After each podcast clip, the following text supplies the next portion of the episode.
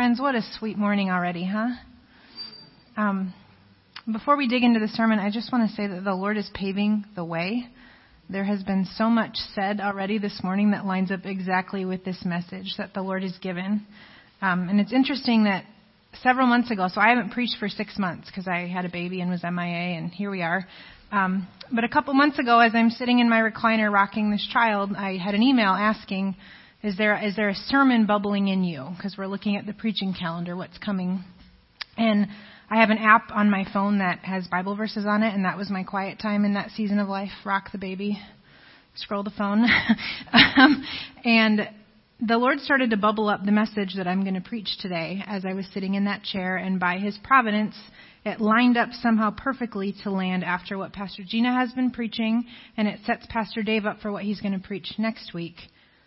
So we bless the Lord for the way He puts this all together, and I just so believe that this is this is a current word, and it will bear good fruit as we obey. And so let's let's dig in, shall we? Um, so we're going to be looking at faith that spans generations, and we're looking at First Chronicles 28. Um, and right off the bat, I just want to say we're talking about generational faith. And if you are not or will not be a parent, do not check out. Don't. Because our lives have an impact on the next generation, even if we don't have children in our home. And so this is one for all of us. Amen? All right.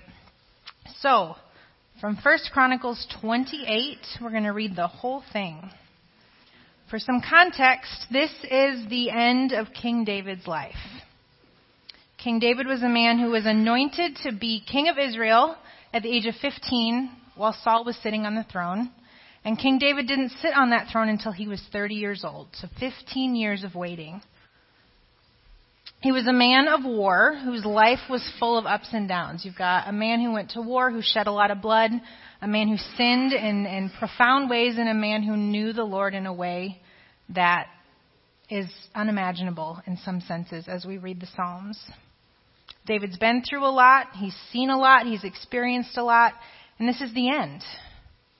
He gathers the leaders of Israel together and he gives his final marching orders. And I want us to notice that he doesn't talk about great war strategy. He doesn't talk about budgets. Pay attention to what this man has to say. And so, with that, we're going to read. David summoned all the officials of Israel to assemble at Jerusalem. The officers over the tribes, the commanders of the divisions in the service of the king, the commanders of thousands and commanders of hundreds, and the officials in charge of all the property and livestock belonging to the king and his sons, together with the palace officials, the warriors, and all the brave fighting men. King David rose to his feet, so he's very old. They make a point of saying this old man stands up.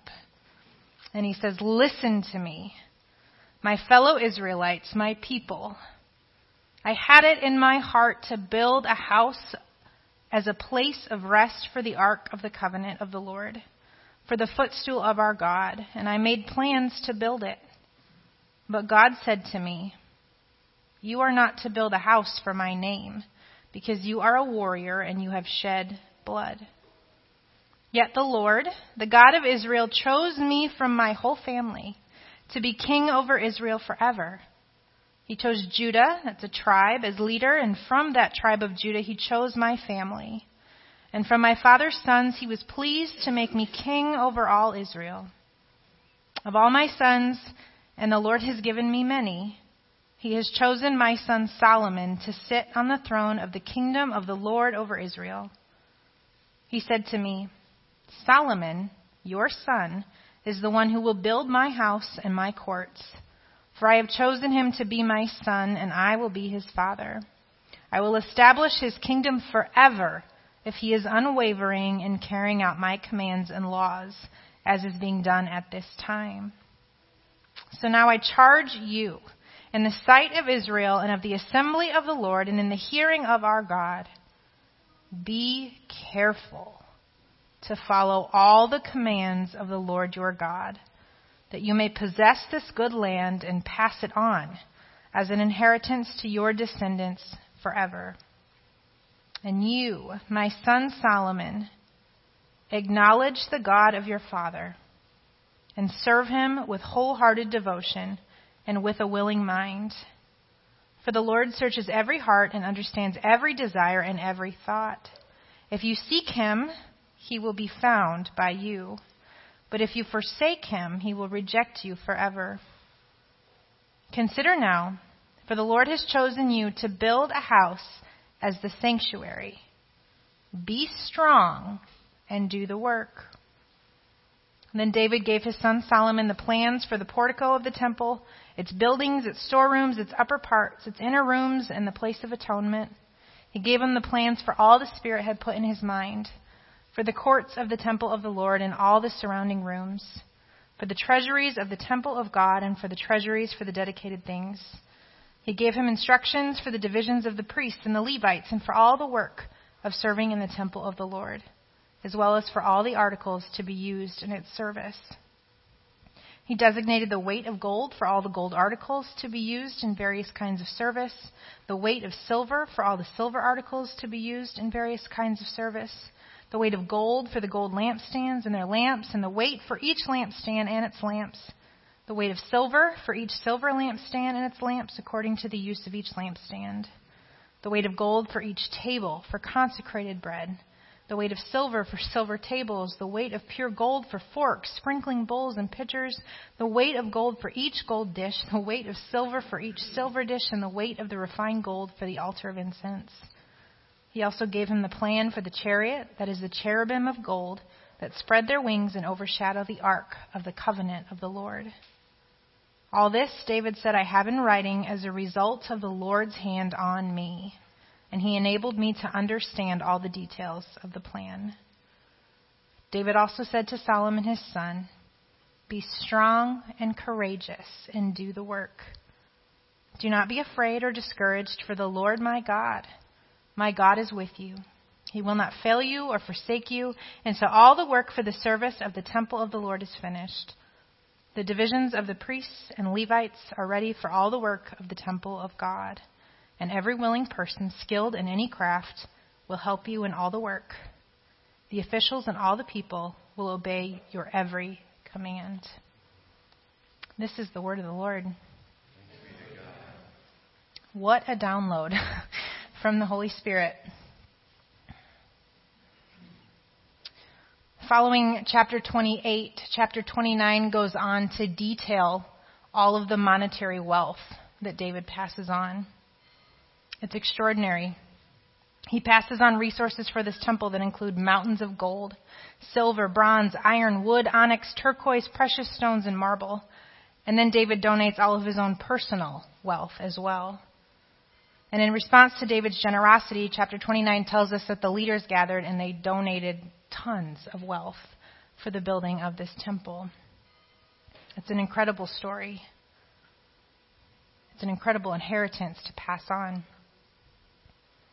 As I was thinking about passing on things, I was reminded that a few years back, my husband Brendan and I, we got the free trial of Ancestry.com for like a month. Has anybody done this? So Ancestry.com, you put in all the details of your birth and your parents' birth, and then they start to accumulate records. So you can look at who your grandparents, great grandparents, they look at um, baptismal records and death records and everything you can imagine going back. Before we started, both Bren and I were able to trace at least one line of our family, maybe like four or five generations back, a little bit farther, but not very far. We didn't know much. And as we started to dig in, we found photos of relatives that distant relatives had posted, crazy amounts of information of where our families had come from. It was actually remarkable what you can dig up in records. But as I looked at the information on the screen, all I had to do was go two or three generations back and I could no longer put a face to that name. Like these people just started to feel distant, right? Four generations back, and I didn't even recognize the names anymore. And as I kept going back, I realized that I really didn't know anything about these people. I couldn't pronounce their Dutch names. I had no stories to tell about these people. I didn't know if my face looked anything like theirs. I don't have any of their possessions anymore. I don't know what they did for a living. I don't know what their personalities were like. And I don't know who started loving Jesus when. When did that enter my family line? Interesting that we as humans spend our lives trying to make something of value that we can pass on. And yet history has such a short memory. Possessions and wealth can be passed on. I've got some furniture and some jewelry from grandparents, but those things don't last more than a few generations. Names are passed on, but we forget who bore those names and why that mattered. Stories can be told, but eventually those get forgotten too. Even culture and religion and worldview starts to go away and shift with each, life, each lifespan. But here in First Chronicles, we have a king passing down an inheritance that you can't fathom disappearing, right? It's, it's huge. And I wonder if David wondered at that moment how much of what he was passing would actually stand the test of time. Scholars estimate that what David passed on monetarily would be the equivalent of $20 billion today. $20 billion in gold and silver and bronze to create candlesticks and decorations to basically paint the place till it shines like the sun. $20 billion in high quality wood and marble and other fine stone to build palatial porches with massive pillars and gleaming floors. Can you picture it? It's just astounding. $20 billion in onyx and turquoise. He bedazzled the temple. It looked like a kaleidoscope. It's unbelievable. David's been saving and saving and saving for all these years, hoping to build this incredible download that the Spirit of God had put seared in his heart. And he takes it all and he gives it to his son. And he's not even finished yet. David is standing in front of the leadership of this entire nation to make clear that despite any of his other 19 sons' claims, all of it goes to Solomon because God chose Solomon. Solomon gets the kingdom. He gets the throne. He gets the authority. He gets the leaders and the generals at his beck and call. In verses 2 to 10, David explains that he had it in his heart. That means like in his, in his deep desire, the deepest desire of his inner man, he wanted to build this temple, this resting place, this footstool for his God. But through the prophet Nathan, God had told David that because, that da- because David had been a man of war, he wouldn't be the one to build the temple. So he's passing on the wealth, the authority, this vision, this calling. And it's interesting that David shares it also publicly, right? Like he's not even ashamed that God said no. He just passes it on. In great humility, David goes on not to talk about other things, but to share God took this from me to give to you.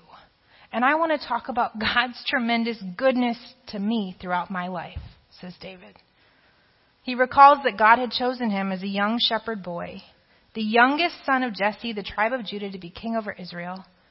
God had promised David that he would sit on this throne and that if David's sons were to obey God, that his line and this kingdom would be established forever.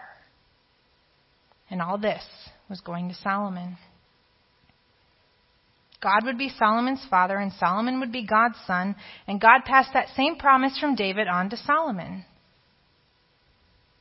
Over the years, David had gleaned some wisdom about walking obedience with his God and leading this kingdom. And so as he passes this all over, he turns to the leaders, the gathered assembly, and he's got words to say. He says, Be careful to follow the commands of God, that you may possess the land and be able to pass it on. Now, this be careful verb doesn't just mean be careful, like it means diligently seek, look out for. So it's not just follow the Ten Commandments, it's do the work of asking God what His will is. This is the cost of keeping the inheritance. Then David turns to Solomon and he says, I, I, don't like the translation here. The word acknowledge doesn't cover it because the word here is yada. Can you say yada? This is the word used to describe how a husband and wife know each other. It's like the deepest human intimacy that we can fathom. Yada, Solomon, know God. Know Him in your inner being. Serve him with all your heart and all your mind because, as Chess reminded us, if you seek him, you'll find him. And if you reject him, you too will be rejected. Notice that that, that knowing comes before the serving.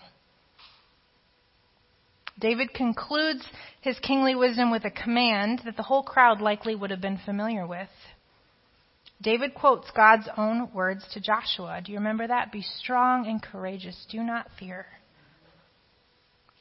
This is what God said to Joshua after Moses had done the work of delivering God's people, this whole vision of entering the promised land. Moses did all that work, and it all gets handed to Joshua. Isn't that interesting? David and Moses, two men who battled their whole lives for great purpose, for great promises from God, men of great faith, but also great failure. Two men who passed on the fruits of their labor to the next generation with great humility. Two men who walked with God through unfathomable circumstances. And yet David never laid a brick of that temple because of the blood that he'd shed. And Moses never tasted the land of milk and honey because he broke faith with God in front of the people and he failed to uphold righteousness among them. So, just as God had said to Moses' successor Joshua, David looks to his son and he says, Be strong and don't be afraid, and do the work. If you really, really boil all of this down, what David is passing on is, is the accumulation of his faith right? Like we think about faith as sort of this nebulous emotional thing, but this is this is it. This is what David is passing. My faith down to his son. It's faith that God's plan to establish this kingdom that would last forever would come to pass. It's faith that all of this would flow from obedience and relationship with God. And it's faith at the very end of all of it that God would keep his promises. As Pastor Gina said in her sermon a couple weeks ago, the pursuit of God's promise is never one generational. If the promise is not yet fulfilled, it keeps going. It keeps passing until it comes to fulfillment. David and Moses passed on their faith because they weren't just thinking about themselves. They realized that God's promises for them went beyond the span of their own lives. It's worth noting that none of David's riches that we read about are accounted for today. None of them. The throne of Israel is long gone. The glorious temple that Solomon built was leveled by Nebuchadnezzar in 597. It's all gone. But, friends, you and I read the wisdom of David. It's still here. And Jesus, born of the line of David, is very much on the throne. Amen? God kept his promises. Sin stripped away all of that earthly wealth, but God's promises have stood the test of time. And faith in God's promises have carried God's people for all of time. Last week, Pastor Gina read Hebrews 12, 1 to 3, which says, Therefore, since we are surrounded by such a great cloud of witnesses, let us throw off everything that hinders and the sin that so easily entangles. And let us run with perseverance the race marked out for us, fixing our eyes on Jesus, the pioneer and perfecter of our faith for the joy set before him, he endured the cross, scorning its shame, and he sat down at the right hand of the throne of God. Consider him who endured such opposition from sinners, so that you will not grow weary and lose heart. The writer of Hebrews clearly understood the gravity of passing down faith. I recently heard a sermon about this passage that absolutely blew my mind, so I can't take credit for this. The pastor talked about relay races. Has anybody seen runners run a relay? Okay. Now, at the end of a relay, like if I'm the first runner and I run my race and I pass off the baton to Mary to run the next one, I'm not going to go back to the locker room, am I? What do I do? I wait. I watch. I cheer. I, I pay attention to every runner in this race. We're a team. We run hard so that the next one is set up to do even better. We are wholly dependent on each other, and the prize at the end is dependent on our cumulative effort. Right? If the ones behind me fail and fall and then they don't finish, what happens to me? I, I don't get anything, right? This is the great cloud of witnesses watching us run our race that the writer of Hebrews is talking about. David worked hard to pass his faith down to Solomon so that Solomon might pass it to his son and his son and his son after him. So that we do this until God's promises made to Abraham and Isaac and Jacob and David and Solomon and you and me are entirely fulfilled. Each runner in the race makes up the great cloud of witnesses cheering and praying us on to the finish the disciples, the martyrs, the early Christian fathers, missionaries, pastors, nuns, Sunday school teachers, pastors, neighbors, and ordinary people like you and me who run our legs of the race by faith make up the great cloud of witnesses. Faith that's been passed on from generation to generation is what's carried us, and it's the greatest and most profound thing that we pass on to the next generation. It's the only thing that's going to stand. Someday, together with that cloud of witnesses, will celebrate the end and the reward that's promised. Last week we heard a sobering message about the very real reality that there could come a day where you and I, as Christians, are persecuted, even in this nation. And as I thought about this, I wondered is the faith that I live, the faith that I model, the faith that I teach and preach sufficient for who comes after us? If these days come? Will they be sufficient to carry me if these days come? Do I yada my God enough to endure? Do I know him? Am I obeying and seeking? Am I showing all who come behind me what that looks like so that they can too? And I think this morning the Lord is inviting us to consider that.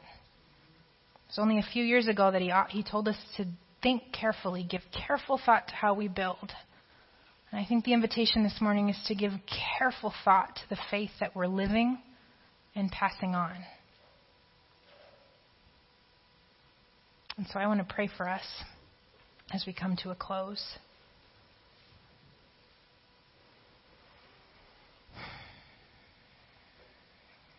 God, so often we think about faith as our own personal decision, and yet it's such a gift from you, God. Faith is a gift, and we thank you for it. Lord, we thank you for faith that has carried your people through generations. We thank you that you always keep your promises and that we are never put to shame as we walk by faith. And so, Lord, as we consider the weight of your words to us this morning, Lord, I pray that you would apply it to each one of us. Lord, how is our faith being lived out, and how would you invite us to live out faith? Lord, how are you inviting us to pass on faith so that we might be prepared for what's to come? God, we thank you for this glorious inheritance, and we thank you that all of your promises are yes and amen and will come to pass. Amen.